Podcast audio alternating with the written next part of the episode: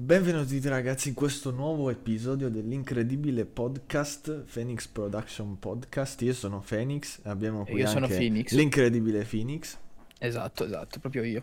proprio lui. Io e che poi vi accompagnerò per sempre. No, come per sempre? Io nella tomba non ti voglio. Beh, ma devo rompere le balle a qualcuno, no? Non a me. Comunque abbiamo un incredibile ospite in questo episodio, cioè il signor Napo, incredibile, proprio lui. Buonasera. Buonanotte.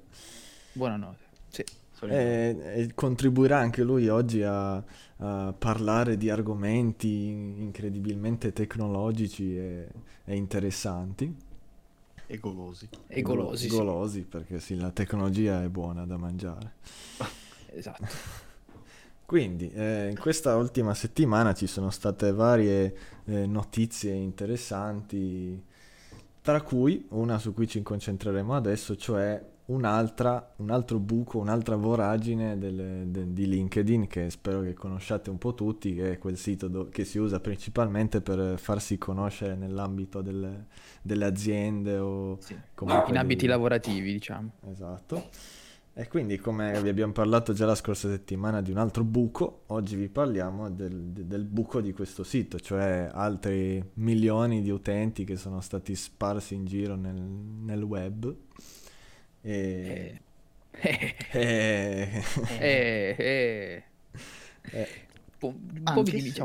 po' di milioni di dati, cioè 500 milioni di profili, diciamo, messi un po'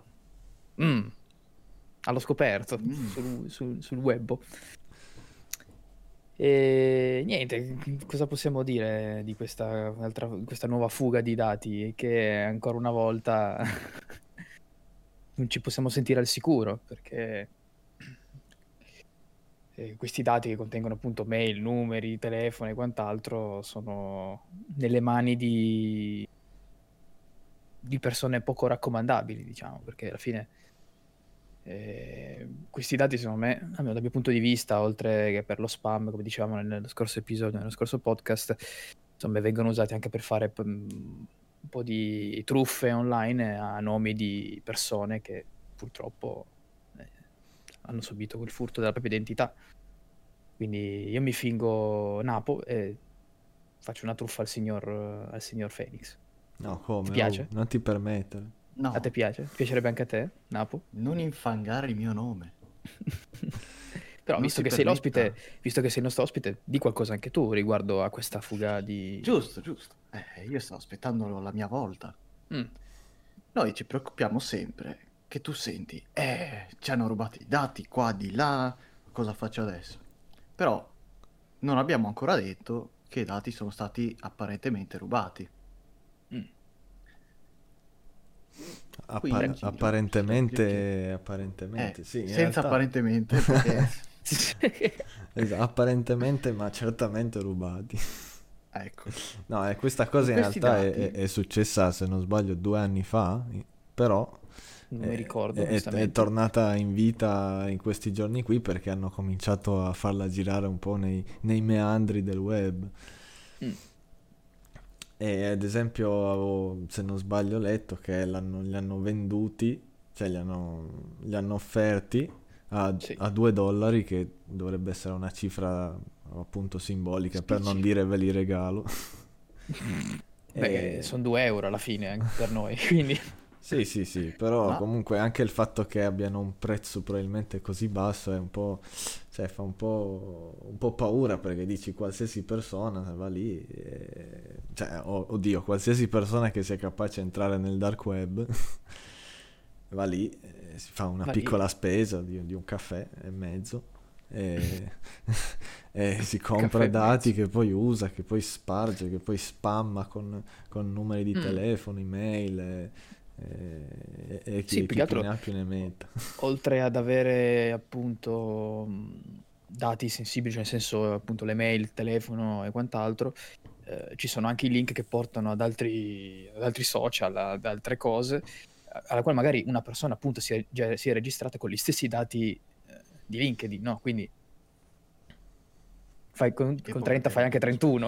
Ecco. Quindi è una cosa molto grave, ne avevamo anche discusso della settimana scorsa sul fatto di Facebook, le stesse cose delle credenziali, di cambiarle, mi raccomando, però alla fine mi sa che vuol dire, il lupo perde il pelo ma non il vizio, cioè è così difficile memorizzare né password, e quindi si tende a tenere sempre le stesse, quindi il rischio è anche maggiore che il fatto che ti possano rubare l'identità e fare quello che vogliono, insomma. Dico bene? Dico giusto? Dici esatto. Dici esatto. Per questo infatti dei browser hanno implementato delle funzioni per la generazione di password. Esatto. Certo che, per esempio, Firefox io lo uso, però il problema viene quando tu non hai Firefox. Metti che ti devi ricordare la password, non puoi, perché una serie di numeri e lettere messe a caso non puoi ricordare. Ma allora magari cosa succede? Te le scrivi su un bel fogliettino, le appiccichi sullo schermo e così sei messo ancora peggio di prima. Oppure, giusto per fare uno spam anche di qualche programmello, come dicevamo nello scorso podcast, ci sono dei software free, proprio ve li scaricate a gratis. Uno che usiamo anche noi per lavoro si chiama KeyPass, dove ti memorizzi in un database locale tutte le tue credenziali. L'unica cosa che ti devi ricordare è la password del database dove salvi le password. Quindi, certo, perché se poi ti dimentichi quella sei fregato. Sì, poi perdi il DB e quindi devi rifarlo da capo. E, diciamo, comunque vi salvate tutte le credenziali lì, lo potete usare tranquillamente, memorizzate lì. Usate n password diverse, che ne so, Gabibbo 1, AstraZeneca 2, password a caso, e memorizzatela dentro e poi evitate di dover attaccare post-it in giro per la casa sullo schermo. Mandate il gatto in giro per casa con i pezzi di carta appiccicati, cioè, così i vicini lo vedono. È ancora grave, è già giusto, non però almeno loro non lo vendono a persone a caso in giro per la rete. Certo, si spera, certo. Il gatto fa, invece di fare miau, fa mara miau poi. Esatto. Giusto. Anche in questo caso qui, come la scorsa volta, abbiamo un incredibile sito dove si va a digitare l'email o il numero di telefono, qua dice, e andando a digitare questi dati in teoria va a dire se le proprie informazioni appaiono o meno in quest'altro buco. Questo sito qua, se foste interessati, no, in realtà è lievemente diverso, perché quell'altro lì era Facebooked, oppure che poi hanno chiuso, oppure come diavolo si chiamava già, Have I Been Pwned, sì, che era un po' generico, e invece c'è poi questo qui che credo che sia l'unico che lo fa per il momento, che si chiama cybernews.com, e poi è una sottopagina, quindi /personal -data -leak -check, complicatissimo. Beh, dai. No, comunque facile, sicuramente se andate a cercare qualcosa tipo, che ne so, LinkedIn check data leak, qualcosa del genere, su Google sicuramente vi apparirà questo form. Inserite i dati, fate check e vedete se per caso vi hanno bucato. Se vi hanno bucato tutto il bucabile, sicuramente andate a cambiare la password di LinkedIn e poi la cambiate anche a tutti gli altri siti dove l'avete messa uguale, perché sicuramente proveranno. Mi raccomando, perché è importante, specialmente se non volete appunto che le vostre informazioni vadano in giro per il web così, diciamo, facilmente. In questo caso, visto questa vicenda, cambiate le credenziali di accesso. Giusto, signor Napo? Giusto. Bene. Tornando al discorso di prima, in realtà non è che tutti i dati sono stati venduti per $2. Una parte, forse. Su questo forum qua, poi per la modica cifra di $2, puoi vedere soltanto una parte di questi dati qua, e invece è disponibile l'intero database di 500 milioni di utenti, di dati di 500 milioni di utenti, per almeno una cifra a 4 zeri. Ok, che quindi in realtà, tipo $10,000? Almeno, sì. Ok. Però io dico, fossi io, 500 milioni di utenti non sono proprio pochi. No, infatti, poi su quel sito lì che dicevo prima dice addirittura 700 milioni, che quindi sono pure un po' aumentati, non so. Probabilmente o ne hanno o uno dei due sbaglia o... Beh, io faccio anche una domanda giusto al nostro ospite. Io e te sapevo bene, scusate, c'ho il cane che ogni tanto parte e decide di far casino. Dicevo, noi due LinkedIn ce l'abbiamo. Io personalmente non ho aggiunto chissà quali dati personali, ma tu, signor Napo, hai già avuto modo di usufruire di questa piattaforma, di questo LinkedIn? Io non ancora, però in futuro potrei, visto che prima o poi dovrò lavorare, non è che faccio il mantenuto. Ma, tu pensi, cioè, la domanda te l'ho fatta più che altro per arrivare a quella vera, nel senso, dopo fatti del genere, no? Quindi i dati rubati a Facebook, a LinkedIn appunto, te la sentiresti o hai cambiato già un po' idea sul fatto di crearti una tua utenza LinkedIn? Oddio, io il dubbio ce l'avrei comunque. Certo che se mi dici che questo data breach è successo un po' di anni fa, dico io, si spera che abbiano risolto, come è successo per Facebook. Si spera. Però non si sa mai. Tant'è che Facebook in realtà... gli hanno messo anche un braccio dentro, da dietro, come sempre. Non è neanche la prima volta, non sarà neanche l'ultima probabilmente.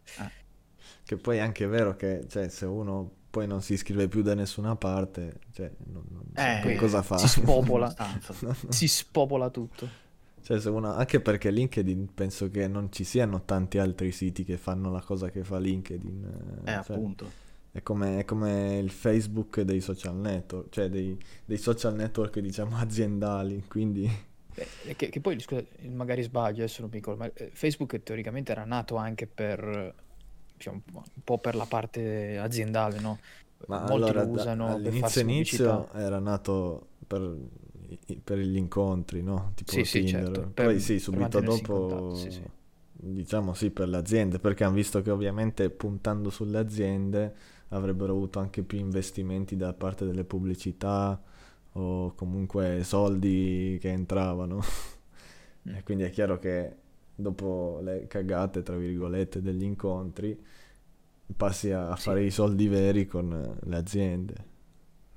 Ed il buco, in questo caso, cioè, per Facebook è stato anche più grave, appunto, magari. Sì, anche per se Facebook forse è grave uguale anche quello su LinkedIn, perché alla fine uno, magari il capo di un'azienda, ha messo anche dati un po' più sulla sua azienda, però vabbè, diciamo. È grave lo stesso. Ma sì, comunque il fatto è che su LinkedIn probabilmente metti più roba pubblica rispetto a Facebook, perché ti interessa proprio il fatto che hai il tuo curriculum, che lo vedano tutti, no? Mm-hmm. E allora dici, metto tutto pubblico così chi cerca lavoro lo vede subito, non deve fare dei giri strani tipo andare in chat a chiedermelo.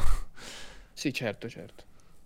E quindi, ci sta, cioè, no, non ci sta nel senso che è sempre un buco, però alla fine probabilmente è meno grave rispetto a quello di Facebook, in teoria.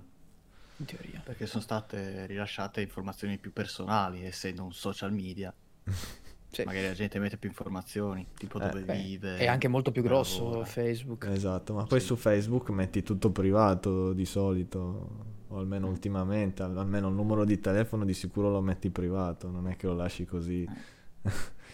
Non so, l'abitazione o lo stato civile, tutte queste cose qua. Vabbè. LinkedIn, riguardo a questo buco, ha dichiarato che in realtà non è stato proprio un buco. Una voragine? Era un canyon. Era un buchino, perché un forellino. Non è stato proprio un hacker che dici no, ha hackerato il database LinkedIn. In realtà hanno raccolto informazioni da LinkedIn e anche altre piattaforme, loro hanno dichiarato questo. Sì, quindi infatti per esempio il nome completo, il numero di telefono tu puoi prenderlo dal breach di Facebook. Tu metti insieme le informazioni e riesci a tracciare una persona. Sì, esatto, sì, quella è proprio Sì, se metti insieme informazioni private con informazioni aziendali hai più o meno tutto alla fine, no? perché sai dove vive, sai dove lavora, sai che lavoro ha fatto, per quanto tempo, e riesci anche a capire dove ha vissuto, perché se vedi che ha fatto un lavoro in Italia, poi un lavoro a Londra, poi un lavoro a New York, sai che ha fatto questi saltini qui. Io personalmente non vedo, magari mi sbaglio, non vedo l'utilità di questi, cioè nel senso venderli così a caso, se non appunto per combinare qualche marachella, cioè, voglio dire birboni, una marachella anche bella grossa, che ne so, un furto di soldi alle banche tramite attacco hacker, no?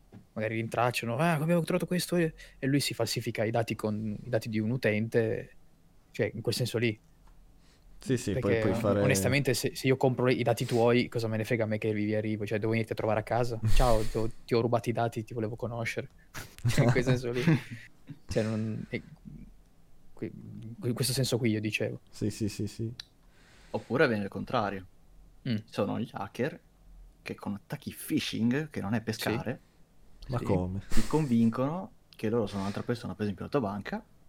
Vabbè, sì, anche tu, quindi sì, magari certo. Vai su un sito fasullo, gli metti i tuoi dati e te lo mettono in quel posto. Sì, certo, anche in quel lato lì. Però diciamo, da persona a persona, cioè io conosco i tuoi dati, e cioè, io come persona, come civile, essere civile che vive in una città, che conosco i tuoi dati, a me non me ne frega niente, personalmente. Poi, appunto, se devo fare un phishing, una pesca dei dati altrui, cioè quindi li pesco da te. Nel mare dei dati, o te li faccio inserire, io li pesco da un form. Vabbè, comunque diciamo, è grave. 100 comunque milioni sono un mare di dati. Esatto, un oceano di dati. Un oceano di dati. Bene, direi che su questo l'abbiamo spolpato bene. Comunque, in conclusione, anche come vi abbiamo detto la scorsa settimana a proposito di Facebook, cambiate password, controllate che non siano tutte uguali, esatto. E fatevi furbi, ecco. Giusto, signor Napo? Sei d'accordo anche tu? Approvo. Bene, allora yes. Io direi di passare al prossimo argomento, direi di passare diciamo, un argomento che parla del mondo Apple, delle innovazioni, dei vari... come? dei frutti, sì, le Apples, esatto. Prego, compare. Sono un po' cari questi frutti. 1.000 euro di mela. Inizia pure tu. Signora. No, allora, noi in questi ultimi giorni in particolare abbiamo seguito un po' di vicende, di scambi di idee che vedevamo sui vari siti, che si concentravano più che altro su, ad esempio, su un'innovazione dal punto di vista dello schermo, dal punto di vista della scocca, quindi del notch e di altre piccole migliorie, diciamo, dal punto di vista dello spazio e della memoria, che si vociferava un incremento non da poco, e qualche altra piccola cosa, ma sostanzialmente quelle più importanti sono queste qui. Sì. Poi parte anche il solito processore che aumenta. Sì, quello ormai non ne parliamo neanche più, tanto è un classico. È un classico più ormai. Come più del processo produttivo di Intel, non finiscono mai. Però sempre più perché ogni volta che lo colpiscono si fa sempre più male. Oh! Esatto, proprio in quel senso lì. Beh, anzi, io farei iniziare il nostro ospite, visto che lui non è del mondo Apple. Io pure. Noi sì. No. Volevamo sapere la tua opinione, diciamo, vista da fuori, no? Di questa innovazione, non innovazione, innovativa, non so come dirlo, insomma. Prego. Dire, io non voglio fare il solito androidiano che non è molto solito, ma vabbè, non insulto. Innovazione non è innovazione, perché il 120 Hz, anche se sono lì, si è già visto. Dagli altri iPhone non cambia molto.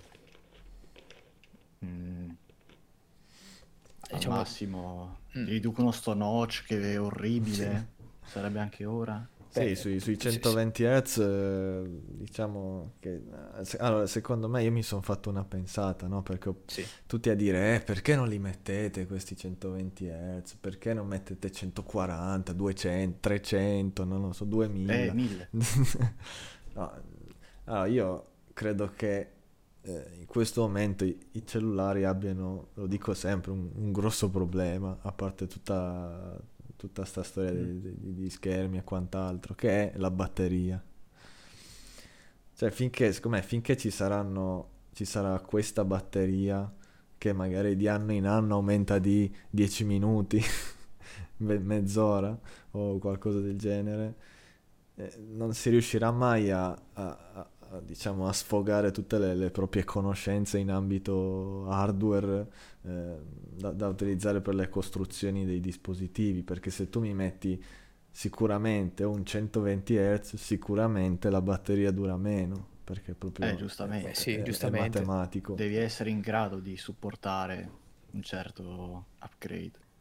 Sì, tutte le innovazioni comunque che comportano magari un maggior consumo comunque tendono a ridurre il ciclo vitale di una batteria alla fine, o comunque il ciclo di carica e di quello che volete. Esatto, quindi io mi chiedo, ha senso mettere cioè una velocità di aggiornamento così alta se poi magari si va a perdere, che ne so, dico cosa a caso, un'ora di batteria, 2 ore di batteria su tutta la giornata, non lo so. Sì, perché se mi continua a mettere una batteria che ce l'ha un Samsung da €200, io mi arrabbio. Quella ok, che l'ottimizzazione è tutto, però... Comunque, in generale, secondo me, pure se avessi una batteria che dura una settimana, averla che dura, che so, un giorno in meno, proporzionalmente, magari fa girare un po' le balle, non lo so. Perché poi alla fine tu cosa... Sì, tu cosa fai con il telefono? Cioè, 120 Hz li sfrutteresti per cosa? Per giocare e basta. Boh, ma comunque piacevano all'occhio, qualunque cosa tu stia facendo. Ho capito, che non guardi una foto fissa, a quel punto sei stronzo. Hai capito, ma cosa fai? Leggi le mail a 100, con lo schermo a 120 Hz? Vuoi mettere a scorrere Facebook a 120 Hz? Wow! Ho letto la notizia che hanno bucato i database a 120 Hz, wow! Sì. Sì. Innovazione, cioè non vale, cioè, onestamente non è una cosa che fa gridare ah che bello, quella non sembrava un grido, ma tralasciamo. è un cliente felice, talmente felice, cioè, ormai con il telefono ci fai tutto. Il telefono ormai è un computer, la gente spera che i telefoni, la batteria duri 20 anni, anche se prendi un prodotto Android, la batteria, se col telefono ci giochi, ti dura un cazzo. Detto proprio così, terra, non dura un cazzo. Ma infatti mi ricordo un giorno che il grande capo di Apple, il signor Tim Cook, aveva risposto a un messaggio, non mi ricordo, a un qualcuno che gli aveva detto, che si lamentava del fatto che le batterie di iPhone durassero poco. Lui aveva risposto dicendo qualcosa tipo perché usate troppo il telefono. È vero. Io un prodotto lo lascio lì a prendere polvere. Sì, ho capito, ma se devi passare le giornate a guardare i culi delle tipe su Instagram, cioè la batteria di 24 ore ti dura niente.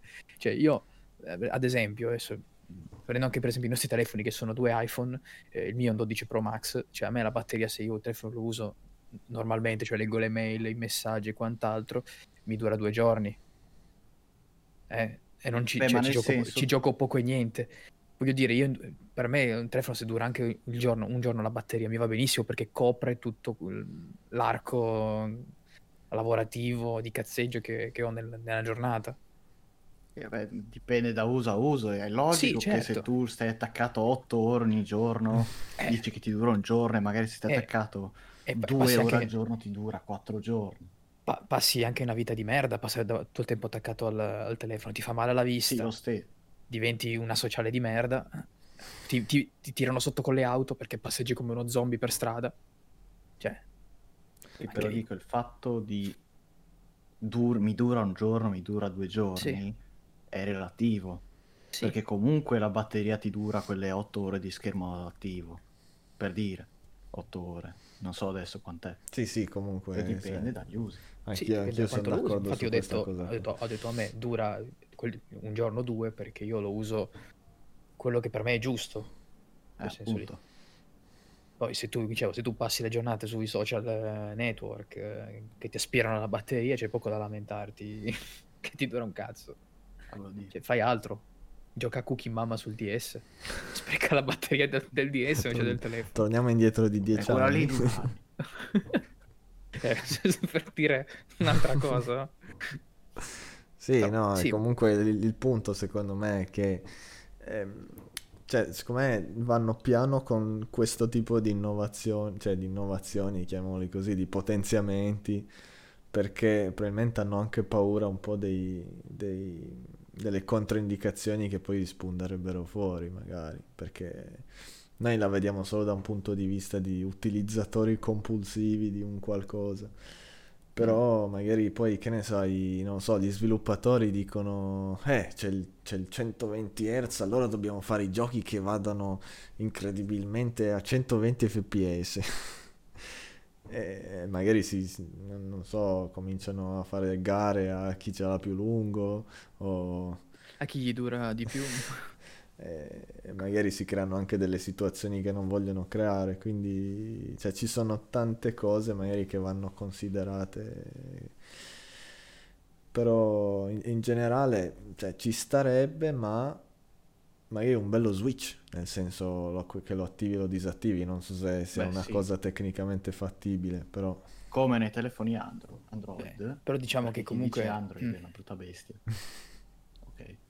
Android. Cioè, nei telefoni con un refresh superiore a 60 c'è l'opzione impostazioni e ti avverte che giustamente utilizza più batteria. Se non la vuoi puoi tranquillamente lasciarla a 60. Ecco, esatto, una comodissima opzione, che comunque Apple non è tanto propensa a fare queste cose, opzioni, di solito le attiva o le disattiva, boh. Perché e se proprio non è in grado di gestirla ti fa l'opzione appunto metti, togli, proprio sì, se non riesci. Più che altro per un motivo di, secondo me, no, neanche di marketing, ma di impressione che dà di utilizzo per l'utente, nel senso che meno opzioni tecniche all'utente e meglio sta, tra virgolette. Sì. Cioè, secondo me questo è quello che pensano loro. Poi meno danno fa. Esatto, cioè io ho controllato l'altro giorno, ma non ci avevo mai fatto caso, ma non c'è un'opzione per cambiare la risoluzione delle foto che scatti. Non c'è. Cioè questa è una cosa che, cioè, io ci ho pensato dopo 10 anni che ho iPhone praticamente, però se ci pensi, cioè, perché farlo? Perché boh. Non ha senso, perché scusa, tu ti prendi l'iPhone, hai speso il tuo rene, oddio no, però mezzo. Beh, tu comunque, a meno che, cioè, non penso che tu sia limitato nel senso che oddio devo mandare una foto ma è pesante, mi ciuccia i dati. No, non hai quel problema lì e quindi ti fai la foto alla risoluzione massima. Sì, spazio no. Ne hai, internet ne hai, che problema c'è? Sì, ne hai adesso. Fino a un paio di anni fa, se non sbaglio, partivano ancora da 16 giga. Comunque quello è un altro po' di tempo fa. Quello è ci agganciamo al discorso della possibile introduzione del taglio da 1 tera. Sì, che mi sembra una grande cagata. Allora io voglio dire, tu fai delle foto, tu fai dei video, lo fai anche da fotografo. Cioè, per quante tu foto ne faccia, video tu faccia, che sono le cose che alla fine pesano di più, a parte le app, ma vabbè, di app comunque non è che uno ne installa miliardi, perché cioè, se non le usi di solito le disinstalli, più o meno sì. Cioè, penso che se ti installi i giochi più pesanti, cioè, c'è il COD che ti pesa almeno 5 giga, LOL pure, e comunque non è che ti riesci a riempire 1 tera. Per riempire 1 tera ci devi fare editing in 4K di video lunghi 3 ore. E che poi editare da un telefono, buon divertimento. Vabbè, che anche quello è un po' impossibile. No, magari lo fanno più che altro per una questione di marketing, cioè c'è la concorrenza che ce l'ha, che poi non lo so neanche se ce l'abbia sinceramente. Penso che prima o poi un ipotetico ROG Phone, non so a quale siamo arrivati, possa avere un tera, forse ce l'ha già addirittura. Sì, però cioè, chi è che gli sfrutta un tera a maggio? Nessuno, come nessuno sfrutta 18 giga di RAM, che cosa te ne fai? E poi a lungo andare è diventata anche veramente una battaglia a chi ce l'ha più grosso in tutti i sensi, lo spazio, la RAM, eccetera, eccetera. Sì, ma per fortuna da quel punto di vista almeno Apple è sempre stata un po' meno a fare questa gara. Sì, è stata sempre un po', almeno in questi ultimi anni, un po' più indietro rispetto agli altri, nel senso aspetto un attimo di vedere cosa succede, lo faccio anch'io, non lo faccio anch'io, faccio un'altra cosa che non c'entra niente, che poi è appunto tutto quell'hardware, la RAM, cioè in qualche modo ti dovrebbe servire, no? Se tu hai un telefono che di tutta la roba che ha occupa 2 giga, cosa te ne fai dell'altra RAM? Appunto, cioè te ne fai un cacchio di niente. Serve per dire agli altri che ce l'hai. No. Certo. Ma è anche vuol dire che una persona comunque è anche molto ignorante sotto questo punto di vista. Certo, ma comunque l'utente medio, diciamo così, guarda i numeri grossi e dice grossi e li prendo, sì. Ma magari stessa cosa anche con la batteria del telefono, non necessariamente se hai la batteria da 8000 milioni di milliampere per n che tende ad infinito, vuol dire che il telefono duri 20 anni, magari dura quanto dura un iPhone, un giorno o due. Ma poi appunto magari dipendendo proprio dall'utilizzo, cioè alla fine la capacità della batteria serve fino a un certo punto. Esatto. Anche tipo se tu ti metti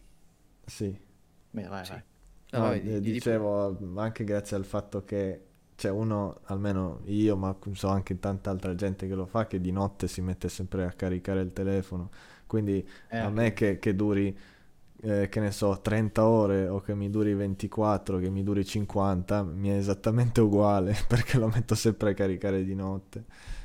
Che poi non so se lo sapevi o lo sapevate, io ho sentito dire così, poi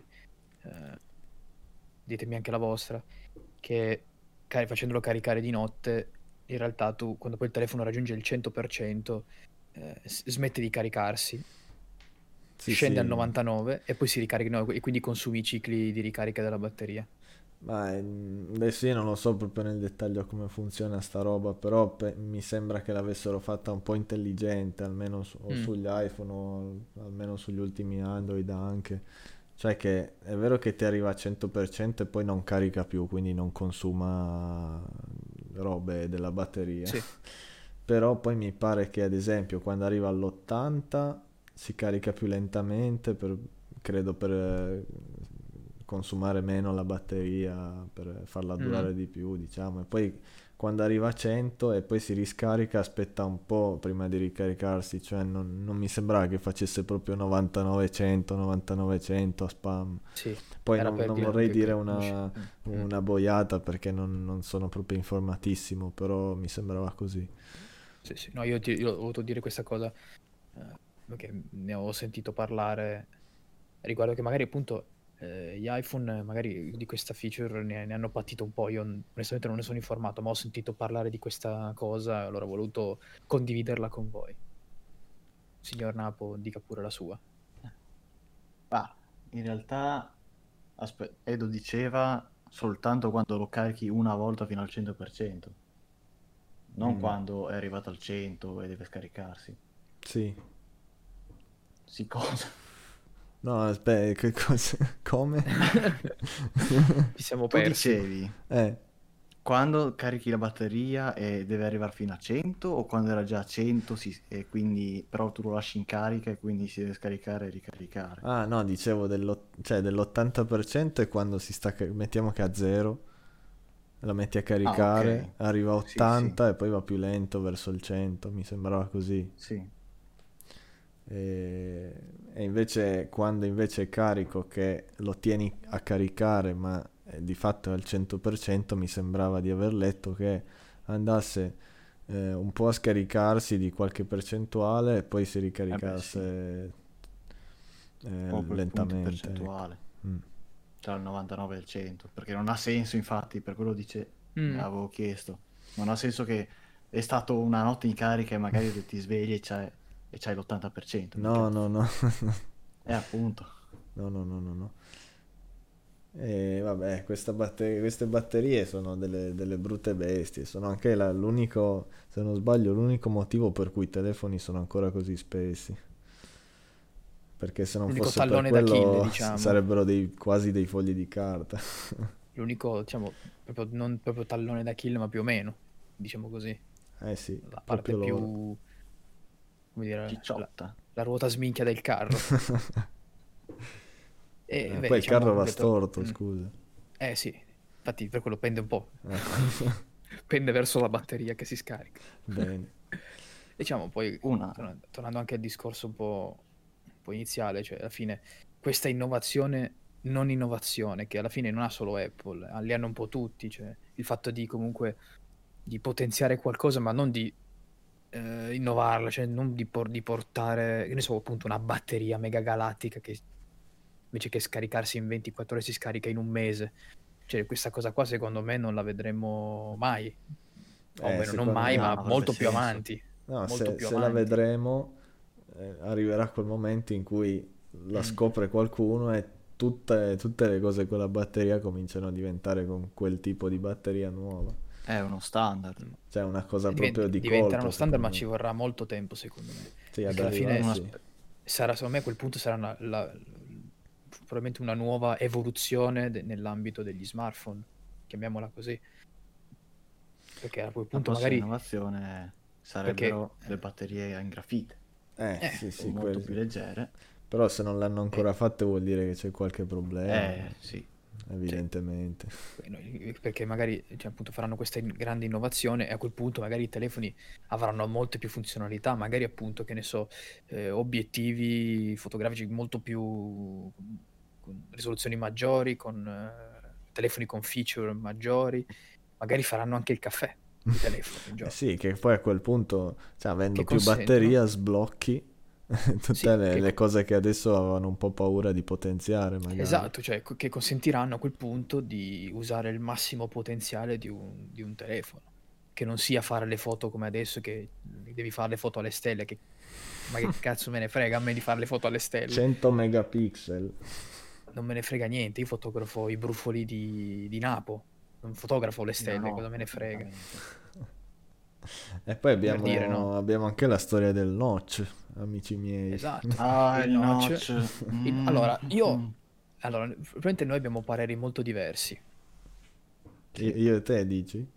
Io e te forse ne abbiamo parlato parecchio del notch in generale, quando abbiamo comprato un iPhone con il notch.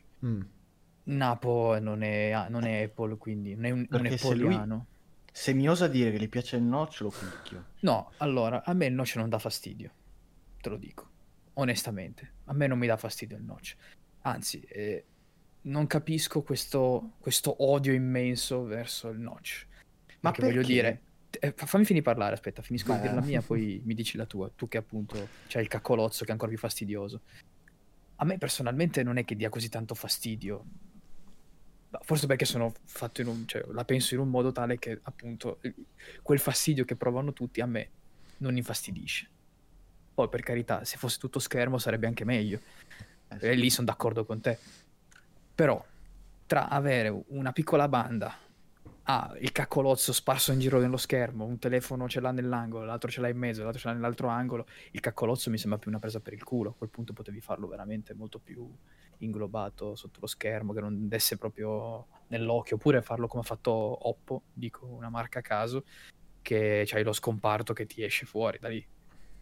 È veramente brutto quello, però. Che è brutto, però, per carità, no, almeno hai il telefono che puoi dire che è tutto schermo. Ah sì. Cioè, io la penso così. Infatti. Perché allora io sono cresciuto.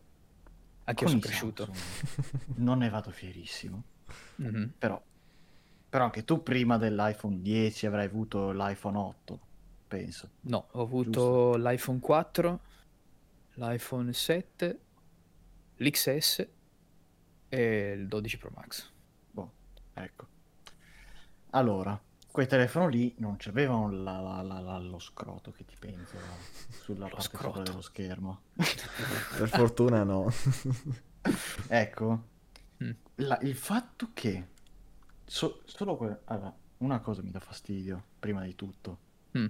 Mi arrivano le notifiche, cioè solo a pensare, mi arrivano le notifiche e non vedo cos'è arrivato, a meno che non ti scende il pop-up, tipo quando ti arriva un messaggio. Ti compare sopra una notifica, tizio ti ha scritto sei stupido, che è quella che la tiri via. Ecco, in alto a sinistra ti compare l'icona, non so su iPhone se lo fa, ma su Android lo fa, ti compare l'icona in alto a sinistra dell'app, della notifica che ti è arrivata. Non lo fa su iPhone. No. Oh. Comunque, avere quel bordo sopra pulito, che io posso dire, ah sì, non c'è niente che mi blocca lo schermo, è un quadrato perfetto, io che sono perfezionista, mi fa. Non lo dico, mi dissocio.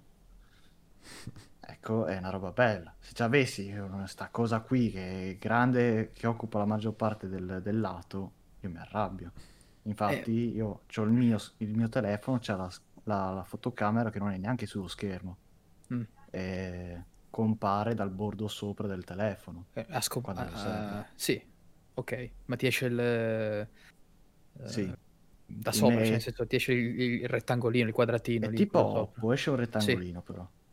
Ok, no, ok. Quindi tu hai il telefono, tutto schermo praticamente. Sì, okay, è una roba bellissima. A me personalmente piace il fatto che il telefono sia tutto schermo, però io ti garantisco che il notch, per come è stato fatto e per come poi compaiono le notifiche, non dà fastidio, è solo una roba da psichedelica, da psicopatico mentale, cioè voglio dire, tanto poi non è che lamentandoti o togliendolo risolvi, cioè togliendolo tu personalmente, non Apple lo toglierà poi più avanti probabilmente, o appunto, come nel caso dei prossimi iPhone si dice che appunto lo ridurranno questo notch. Personalmente a me non lo reputo un fastidio così grande, anzi mi ricordo, se lo ricorderà anche il signor Phoenix, che all'inizio quando guardammo i primi leak del notch, il notch nei disegni sembrava molto più grosso.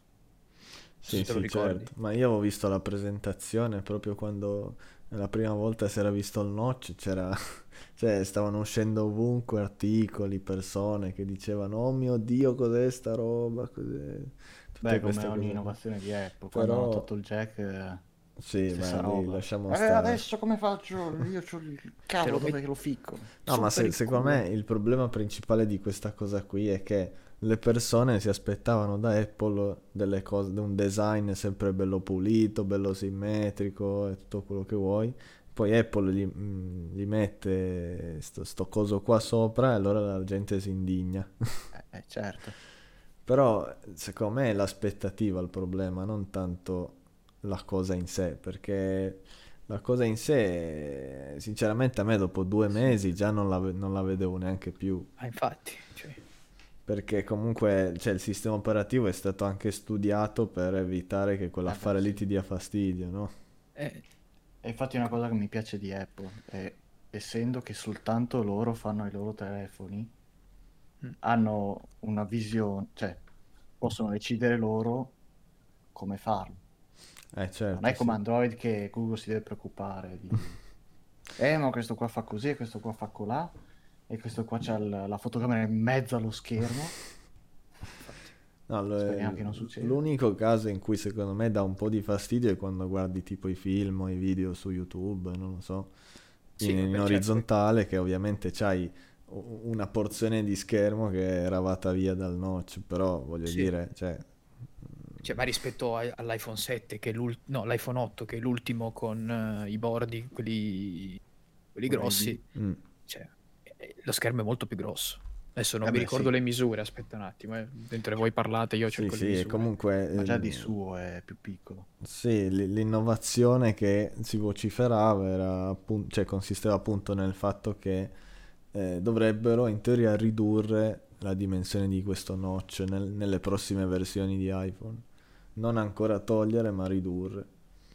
E io gli direi sì e no, nel senso sì, perché beh, cioè lo riduci, ci sta, c'è più spazio, però no, secondo me, perché io avrei preferito più un passaggio, anche a costo di aspettare più tempo, un passaggio tra un notch grosso e un notch inesistente perché cioè, se tu mi fai tutti queste riduzioni di dimensioni ogni iPhone, poveretti gli sviluppatori che ogni volta devono rifare le app in modo che si adattino a oppure devono fare aggiornamenti specifici del sistema operativo in modo tale che si adatti perfettamente a tutte le applicazioni che si aprono, alle cose che succedono, perché questa è una cosa che non dicono tanto agli utenti, ma la dicono più agli sviluppatori. Ci sono proprio delle linee guida che ti dicono quanti pixel lasciare da sopra oppure da sinistra se lo metti in orizzontale, dal contenuto delle app, perché sennò viene coperto e bla bla bla bla bla. Quindi ci sta, secondo me, ridurlo, però ci sarebbe stato di più se avessero fatto direttamente un saltone al toglierlo, magari anche aspettando 1 o 2 anni in più. Almeno questo è il mio pensiero. Che magari lo stanno già studiando. Sì, probabilmente lo stanno già studiando. Il fatto di averlo ridotto magari appunto vuol dire che stanno magari tentando piano piano la rimozione o comunque di inglobarlo da qualche parte. Sì, tanto più che metterli sotto lo schermo, i sensori, le fotocamere, non è che puoi metterli da altre parti, a parte fuori, vabbè, ma Apple non credo che metterebbe mai qualcosa che esce fuori da qualche parte, quindi... Non è nel loro stile. Allora, vi dico solo al volo una cosa. L'ultimo iPhone con le bande, quelle grosse, come schermo, quindi l'iPhone 8, sì. 4,7 pollici. Sì, ok. E se prendo tipo il mio iPhone, quello che avevo io, era un 5.8, quindi già lì quello che era molto più grosso. Però aspetta, quanto era grande non solo lo schermo, proprio tutto il telefono di diagonale? Perché di sicuro c'è stata una riduzione enorme della superficie. Ma anche, cioè dal 10 in poi, ogni anno mi sembra che abbiano ridotto un po' i bordi dai lati dello schermo. Sì, ma mi pare che la riduzione quella più grossa l'hanno fatta con il 12, se non ricordo male. Sì, perché è stato proprio un passaggio totale dal pulsantone orribile alle gesture. Sì. Sì, dall'8 al 10, sì. E ti dico, poi dall'XS al 12 Pro Max, che è quello che ho adesso, appunto l'XS è 5,8 pollici e il Pro Max è 6,7. Praticamente un tablet. Ecco, piano. Quasi. Però tipo il tuo, che cos'è, il 12, giusto? Sì, il Pro, 12 Pro dovrebbe essere 6,2, può essere? Sì, può essere, 6,2. 6,1. Sì, perché ormai cambiano, cioè mi sembra che forse l'11 era tipo 5,9, una roba del genere. Erano 6. Forse uguali l'11 con l'XS, appunto. Sì, me. Però l'11, cioè l'XS col 12 mi sembra che sia aumentato di 0,2, una roba così. Sì. A parità di, diciamo, di modello. Quindi in questo momento si inizia a parlare di phablet, che è un phone e un tablet. Sì, però io sono un po' disappointed da questa ingigantimento degli schermi, che poi non ti entrano più neanche in tasca, non lo so. Va bene fino a un certo punto, non è che adesso mettete a fare i telefoni da 8 pollici appunto, ma li faranno sicuro probabilmente, ma non ha senso. Probabilmente con l'avvento anche di questi telefoni fold che magari tenderanno, cercando di farli più grossi quando hai uno schermo, cioè mezzo schermo, ovviamente te li metterai in tasca quando sono chiusi, non quando sono aperti, perché sennò non ti entrerebbe neanche nella tasca della giacca, neanche quella dietro. Ma comunque almeno lì hai uno schermo che si apre quando ti serve, non che ce l'hai sempre così gigante. Ecco, ma giusto per poi arrivare anche all'ultimo argomento, e che diciamo chiudiamo poi l'argomento Apple, diciamo, ma voi vi aspettereste mai uno schermo, o ve lo aspettate nel breve termine, cioè entro poco tempo un iPhone Fold? Tu lo aspetti, tu, signor Phoenix? Ma io credo che se mai lo farà Apple, lo farà dopo tutti gli altri. Nel senso, queste cose, questi telefoni proprio modificati così radicalmente, di solito Apple arriva sempre un po' dopo, quindi quando è sicura. Sì, ma poi già il fatto che finora non abbiano tirato fuori niente, neanche nessun leak, niente di niente su questi possibili Fold, cioè fa anche pensare che magari non siano così interessati, magari siano più concentrati su altri aspetti. Beh, oddio, qualche brevetto è uscito, non tanti, qualche brevetto c'è stato. Sì, ma comunque i brevetti sono cose che buttano lì. Sì, poi... sì, buttano lì, poi faranno sì o no. Lei, signor Napo, cosa ne pensa? Ma per me sta cosa qui deve ancora maturare, perché io vedo telefoni tipo il Galaxy Fold, mm-hmm, che tu li chiudi, li metti in tasca, sono due mattoni, sono spessissimi. O aspettano finché vedono che sono usabili, o che magari vedono che il pubblico è interessato, perché sono robe costosissime, che è proprio roba di nicchia. Infatti, stavo per dire proprio quello, cioè per il momento sembrerebbe che sia roba di nicchia. Cioè. Ma infatti qua torniamo probabilmente anche un po' all'argomento di prima, cioè alla batteria, perché se tu cos'hai? Probabilmente hai due batterie nelle due parti del telefono, no? Credo. Probabilmente. Sì, è divisa. Quindi... se tu riesci a ridurre entrambe le batterie chiudendolo, ti occupa molto meno spazio. Ci vorrebbe una batteria innovativa. Cioè, probabilmente andando ad innovare le batterie agevoli anche un po' lo sviluppo di questi Fold o di cose simili. Però diciamo, per voi comunque è un non subito, ma... probabilmente un bel giorno si svilupperanno bene, usciranno bene, però quel giorno credo sia ancora abbastanza lontano. Quanto costa già il Fold di Samsung? 2000 penso euro? 2000 euro. Sì. Probabilmente Apple avrà, se dovesse farlo adesso, costerebbe più o meno uguale. Magari anche di più, però non credo, cioè secondo me se lo fa Apple lo fa dopo gli altri, probabilmente. Sì. È una roba del tipo Apple fa le cose prima, tutti gli vanno dietro, le fa dopo, iniziano a farne N versioni, poi dice Apple facciamo la nostra, dopo aver visto un po', dopo aver annusato un po'. Secondo me quando le fanno dopo è quando non sono tanto convinti e devono farle solo per andare dietro alle aspettative dei clienti, no? Per andare dietro alle masse. Però diciamo se vedono che effettivamente la gente lo vuole. Sì, appunto, per quello dico. No, infatti per questo se non ha usato... cioè ha fatto N iPhone diversi, cioè il mini, il micro, quello grandezza cioccolatino da mettere in tasca, e non ha fatto appunto un Fold come top di gamma. Sì. Che secondo me se dovessero farlo probabilmente toglieranno il Pro Max. Sì, anche lì poi a quel punto molto probabilmente sarà così. Beh, cioè toglieranno quello e terranno il Pro come dire entry level. Penso che lo fanno, cioè del tipo non penso che lo facciano uscire come con la line up dell'iPhone 13, che c'è il Pro Max, il mini e lo standard. No, vabbè, sarà una cosa proprio diversa, come hanno fatto con l'iPhone 8, che hanno fatto l'8 Plus, mi sembra. Plus, sì, che non mi ricordavo il nome, grazie. E poi hanno fatto l'X, che era quello con il notch, cioè una cosa del genere. Sì, perché è proprio completamente diverso. Sì, no, era per dire che quello che era top diventerà, dico, il Fold, poi il Pro diventerà quelle entry level, e magari toglieranno il mini che non ha fatto neanche successo, tra l'altro. Che poi anche qui c'è sempre il problema che fanno, quando fanno due modelli diversi Apple, la gente vuole sempre prendere quello più bello, perché dice no, l'altro è il modello scarso, è la versione brutta, la versione non top, e quindi probabilmente poveri. Se facessero così finirebbero per vendere, cioè per far comprare solo più i Fold o quello che è. Certo.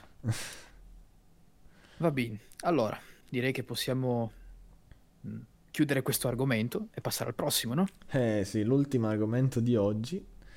Se non sbaglio ieri, che per voi che state ascoltando questo incredibile podcast qualche giorno intorno al 7-8 aprile c'è questo tizio qui che è un analista di più nell'ambito tecnologia e videogiochi, che se ne è uscito con questa, tra virgolette, lamentela sul fatto che i giochi delle nuove generazioni, quindi PlayStation 5 e probabilmente anche delle Xbox nuove, avrebbero avuto e hanno avuto un incremento di costo, un incremento di $10 che poi si sono tradotti anche in €10, e quindi hanno portato il prezzo dei giochi, diciamo i AAA, quelli più costosi, quelli con più budget, da €70 a €80, ovviamente nuovi, comprati in modo ufficiale, eccetera eccetera.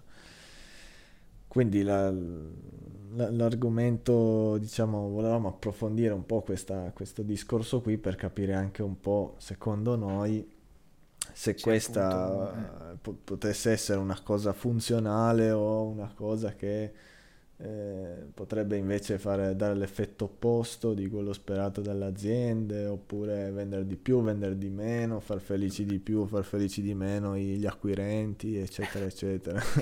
Diciamo che probabilmente magari qualcuno potrebbe fare un ragionamento tipo la qualità si paga, no? Non, che secondo me è vero e non è vero allo stesso tempo, però allora a quel punto perché non c'è stato questo aumento anche che ne so, dalla PlayStation 2 alla PlayStation 3, per dire? Questo probabilmente sarà dovuto al mercato che c'è stato una volta, adesso non te lo so dire perché, però se io comunque, dicevo, appunto, non sono completamente d'accordo con una possibile risposta della qualità a un prezzo, perché magari la produzione di alcuni AAA merita, tipo AAA tipo God of War, cioè giochi che sono praticamente dei film quasi, Uncharted, dico quei giochi così, The Last of Us, eccetera. Potrebbe giustificarsi un aumento di prezzo per quella tipologia di giochi. Sì, pagare, poi... pagare FIFA €80, esatto. Allora, mi sembra una grandissima coglionata proprio. Ma infatti il problema di questo aumento, secondo me, è che evidenzia anche un po' il fatto che tutti i giochi non dovrebbero, secondo me, avere lo stesso prezzo al lancio, cioè tutti i giochi AAA sempre, cosa che invece hanno adesso, almeno su console. Cioè tu mi fai, che ne so, un Call of Duty, mi fai un FIFA, mi fai un Battlefield, sempre allo stesso prezzo di altri giochi tipo appunto God of War, Uncharted, Last of Us, eccetera, che ovviamente hanno dei costi secondo me molto diversi, sì, di produzione, sicuramente più alti, infatti, perché appunto poi devi pagare gli attori in quel caso lì, perché sono dei veri attori praticamente.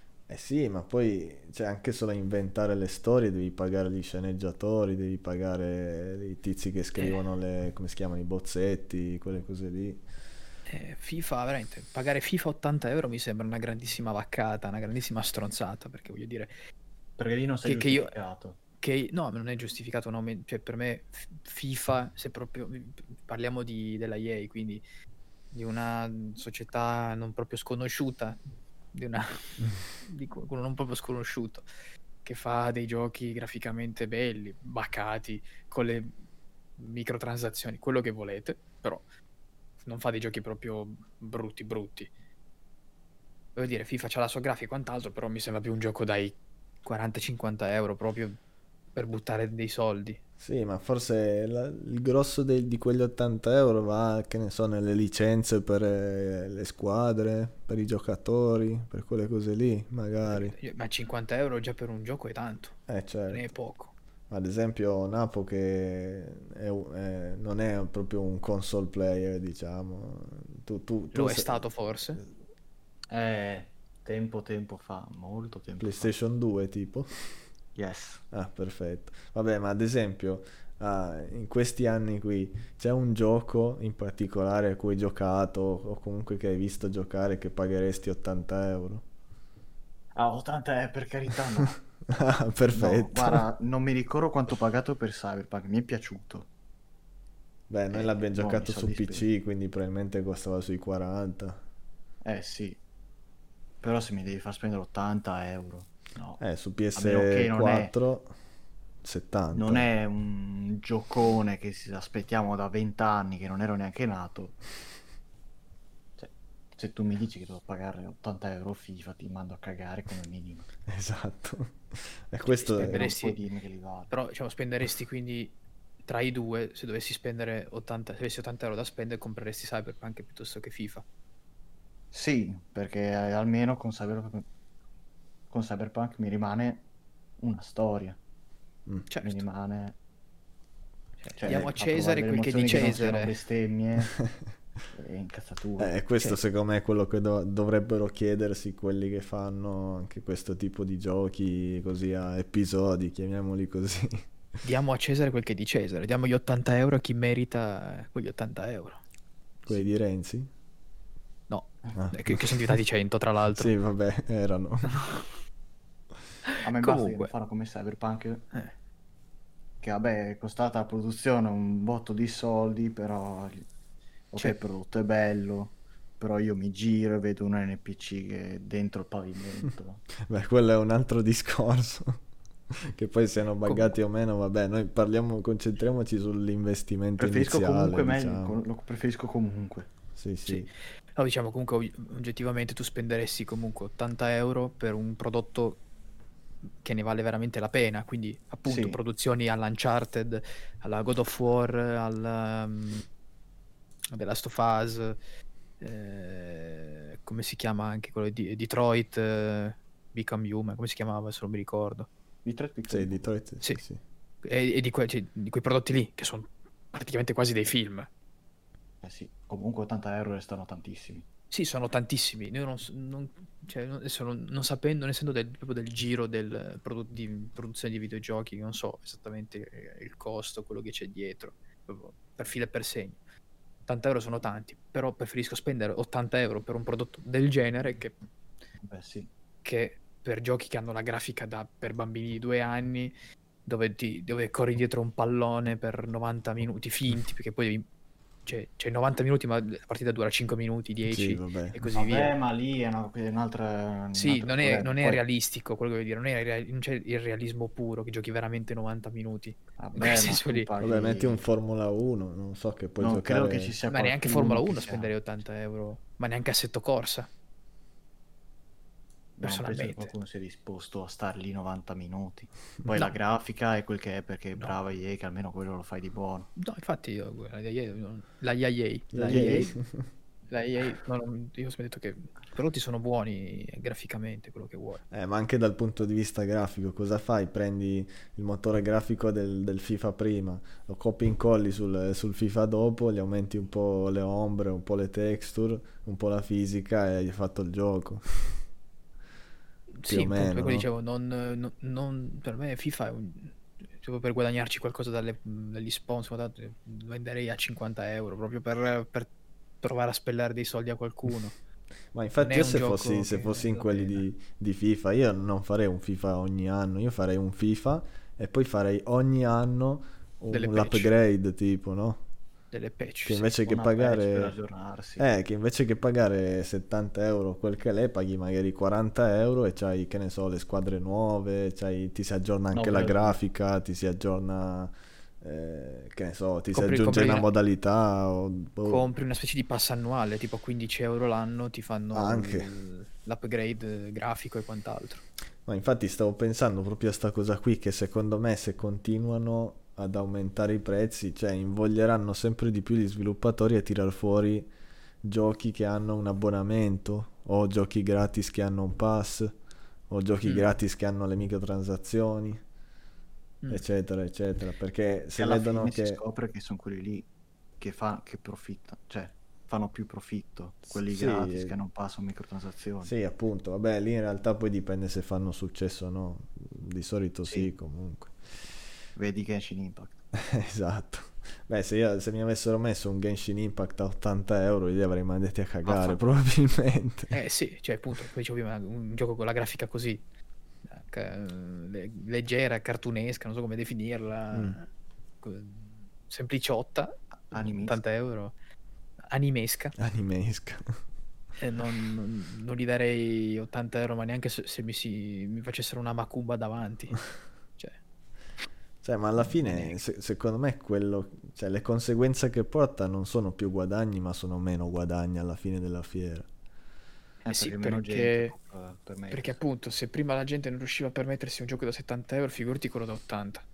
Sì, poi io non sono un genio del marketing, però, cioè, io piuttosto, se avessero voluto guadagnare di più, l'avrei ridotto il prezzo dei giochi, così la gente ne avrebbe comprati di più, magari. Forse. Ma difficilmente, bisogna tener conto di una cosa, difficilmente quando si tende ad andare in alto uno torna indietro, a meno che non sia una cappellata stratosferica, nel senso fai un buco che non sai come riprenderti i soldi, dici no, svendiamo. No, beh, poi qua in realtà ci sono anche altri aspetti, nel fatto che ci sono i publisher in mezzo, tipo Sony, tipo Microsoft, che ti danno dei paletti da rispettare, quindi non è che puoi mettere i giochi a 10 euro, perché poi magari Sony non ci guadagna più niente. No, ma infatti, o ci guadagna troppo e non guadagna più niente lo sviluppatore, cioè. No, ma infatti, ma qua dicevo che difficilmente comunque uno tende a far scendere, cioè col passare degli investimenti, no, per cose nuove uno prende e dice io così mi gira, abbasso di 10 euro il costo dei giochi, non lo faranno mai. No. Secondo me, se dovessero fare un'altra console tra penso 5-6 anni, per dire un ciclo, come se fosse un ciclo vitale di una console, cioè ciclovità di una console, quindi poi arriverà dovesse mai arrivare quella nuova, dopo 5-6 anni probabilmente aumenterà di altri 10 euro sicuro, se dovessero farne un'altra tra 5-6 anni. Sì, ma poi per dire, cioè questo forse porterebbe anche a incentivare di più i pass, tipo il Game Pass, tipo l'Ubisoft Plus, tutte queste cose qui. Perché se non sbaglio ieri o l'altro ieri ho letto che il Game Pass ha tipo 18 milioni di abbonati, quindi tu fai un bel 18 milioni per 15 euro al mese o qualcos'era, 10 euro al mese, cosa fai? 180 milioni solo dai pass, dagli abbonamenti, e quindi probabilmente il futuro sarà tutto fatto ad abbonamenti montati uno con l'altro. E quindi se uno con 15 euro gioca a, che ne so, a 10 giochi in un mese, infatti uno che gioca tanto gioca a 10 giochi in un mese, se tutti e 10 giochi costano 80 euro invece che spendere 800 euro ne spende 15. Cioè è matematico, no? Sì, ne spende 15 e ne gioca a N, cioè magari 10 giochi costano 80 euro sono, io che non sono bravo in matematica, sì, vai in alto la pena 800, no? Appunto, sono 800 euro, invece che spendere 800 euro ne spendi 15 al mese per 12 mesi. Ma sì, comunque non sono sempre 800, sono 180 all'anno. Quindi. Però questa cosa degli abbonamenti è una cosa brutta per l'utente, perché se io mi devo mettere a preoccupare che ho ogni mese da pagare questo e quell'altro, quello è discrezione del singolo, perché cambia proprio secondo me la mentalità, nel senso tu invece che spendere 80 euro subito spendi, che ne so, 80 euro suddivisi in 3 mesi, tipo in 4 mesi, quella lì è una rata, ma alla fine è quello. Hai un risparmio però bello grosso, però se c'è, cioè io cioè preferisco spendere i soldi una volta e non mi devo preoccupare. Ho capito, però... Metti che ti voglio giocare e dici no, che palle, devo pagare 10 euro. Però preferisci spendere, che ne so, 100 in una volta o 50 ma diviso in 5 rate, per dire. Ma se io so che ci gioco tanto, cioè, 100 euro. Dipende, secondo me delle 5 rate. No, secondo me cambiare. Secondo me, sai cos'è, Napo? Che magari non hai, forse non hai ancora il tatto su queste cose qui. Secondo me cambierai idea molto facilmente. Cioè, ma scusa, se mettiamo che c'hai la rata mensile da 20 sì. euro. Mm. Sì. Se io so che ci gioco sicuramente più di 5 mesi, che è improbabile, però. Cioè, ah, tu dici che giochi di più. Cioè, gioco di più di quel che... Sì, se giocassi tot tempo spenderesti di più di comprarlo. Sì, ho capito. Esatto. Cosa intendi sì. tu? Cioè, scusa, io non mi voglio preoccupare. Sì, ma diciamo che la maggior parte dei giochi non li giochi per tanti mesi, okay. quanti ti servono a superare il costo. Per dire, tipo, che ne so, ti prendi un pass, sì. come ad esempio il Play Plus che era uscito Valhalla, penso. Ti sì. giochi quello, hai pagato 10 euro buona invece di pagare non so quanto costava per il gioco pieno, e lì ci sta tantissimo, perché sai che lo giochi una volta, non te ne frega più niente, hai risparmiato almeno 50 euro e sì, poi sì. Col Plus puoi giocarti anche altri giochi. Sì, appunto, magari ne giochi 2 o 3 insieme. Il problema viene quando paghi un abbonamento per un singolo gioco. Ah, è lì che mi sta sulle palle. Ah, sì, beh. Un abbonamento per ogni singolo gioco? Cioè, se tu lo compri ogni sì. volta che c'è un gioco, ma difficilmente lo... appunto, devi farti un po'... Metti Trackmania. Trackmania è strutturato così. Ah, tu dici ah, ho capito, gli abbonamenti quelli dentro i giochi, praticamente. Tipo sì. WoW, tipo...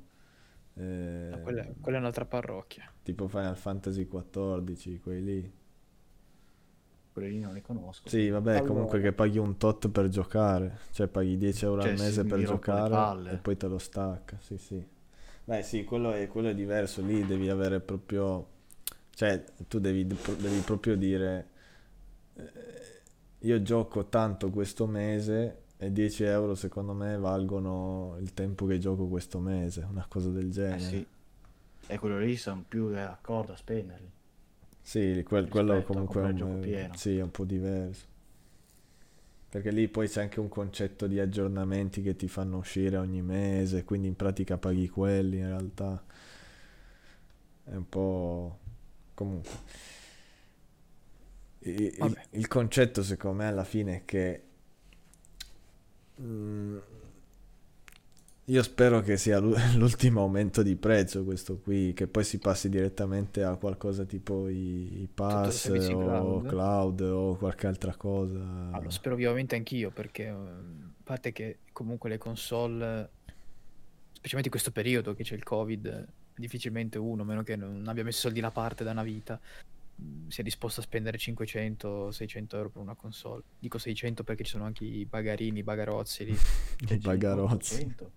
1000 e poi se ne compri 2, una per te, una per tuo fratello, sono 1000 euro. Io dubito che ti va a spendere. Sì, vabbè, era per dire. Di sicuro c'è il fenomeno che lo fa, che poi non ci sono, no. quindi anche volendo comunque diciamo, 500 euro io onestamente ho avuto la 1, la 2, la 3, la 4, la 360, la PlayStation 360 no, la Xbox 360, l'altra versione un po' più bella, l'Elite, come si chiamava, quello che è.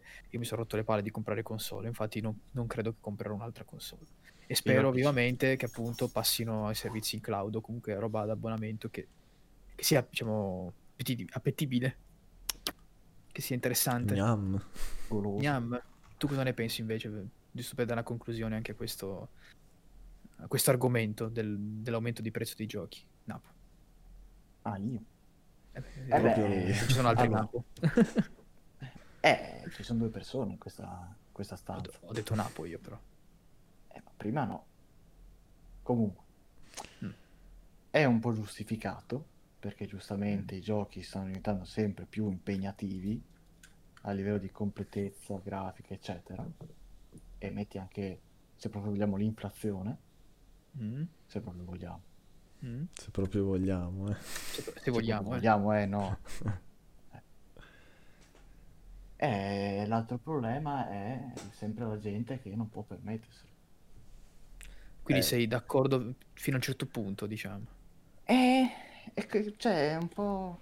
Perché io mi metto, se mi metto dalla parte del cliente, ovviamente dico di no, perché ci spendono di più. Se metto la parte dell'azienda, dico ci sta. Sì, è vero, però secondo me è un po'...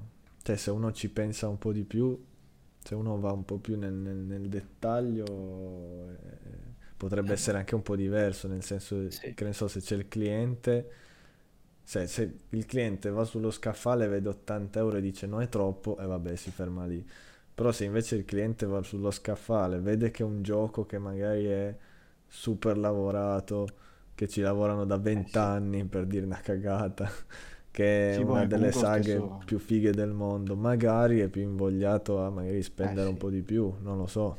Sì. Che se che dura tanto, c'è la storia bella, cioè. Esatto, cioè se tu mi metti... Cioè, per me potrebbero far tranquillamente così, prendere proprio quelli che si chiamano i first party di Sony, cioè quelli prodotti fatti direttamente dagli studi di Sony, tipo appunto God of War. Se mi mettono God of War a 80 euro, dico ok, perché tanto so che me ne fai uno ogni 4 anni, più o meno. Se invece mi mettono un Ratchet Clank, secondo me 80 euro non li vale, perché cioè, bello quanto vuoi, ma non li vale. È bello, però è comunque un giochino da PS2 come a livello di contenuto, a livello di gameplay proprio. E quindi magari lì andrei a spendere, che so, 40 euro, 50 euro. Comunque se non hanno abbassato i prezzi, evidentemente non gli importa del pensiero degli altri. No, abbassarli credo che non lo faranno mai, purtroppo. No, se dovessero abbassarli, perché evidentemente vuol dire che sono disposti, che ci guadagnano lo stesso, insomma, quello voglio dire, se lo abbassano. Sì, questo è il fenomeno con i giochi gratuiti, col passo, microtransazioni. Se non l'hanno abbassato di prezzo vuol dire che non gliene frega niente, e che quello ci teniamo. Perché quando normalizzi spendere un certo tot di soldi, non vedo perché diminuire il costo, se tanto la gente lo paga lo stesso. Cioè, infatti quello dico, esatto. Cioè, appunto. Va bene, direi sì, che è un po' così, direi che possiamo concludere puntata qui, ricca di punti di vista, di opinioni e di non lo so, a tutte no, so. Direi che possiamo concludere qui, di non sapienza direi che possiamo concludere qui. Sì. Faccio io gli onori di chiusura. Sì, fai gli onori. Prego. Bene, vi ringraziamo per averci seguito in questo podcast. Ringraziamo anche il nostro ospite Napo. Ma grazie a lei. Messere. Ringraziamo anche il collega Phoenix. Collega. Direi che ringraziamo Phoenix. No, io mi ringrazio me medesimo per la presenza. Io direi che possiamo concludere qui. Ci vediamo al prossimo podcast. Buona giornata a tutti quanti. Tanta salute.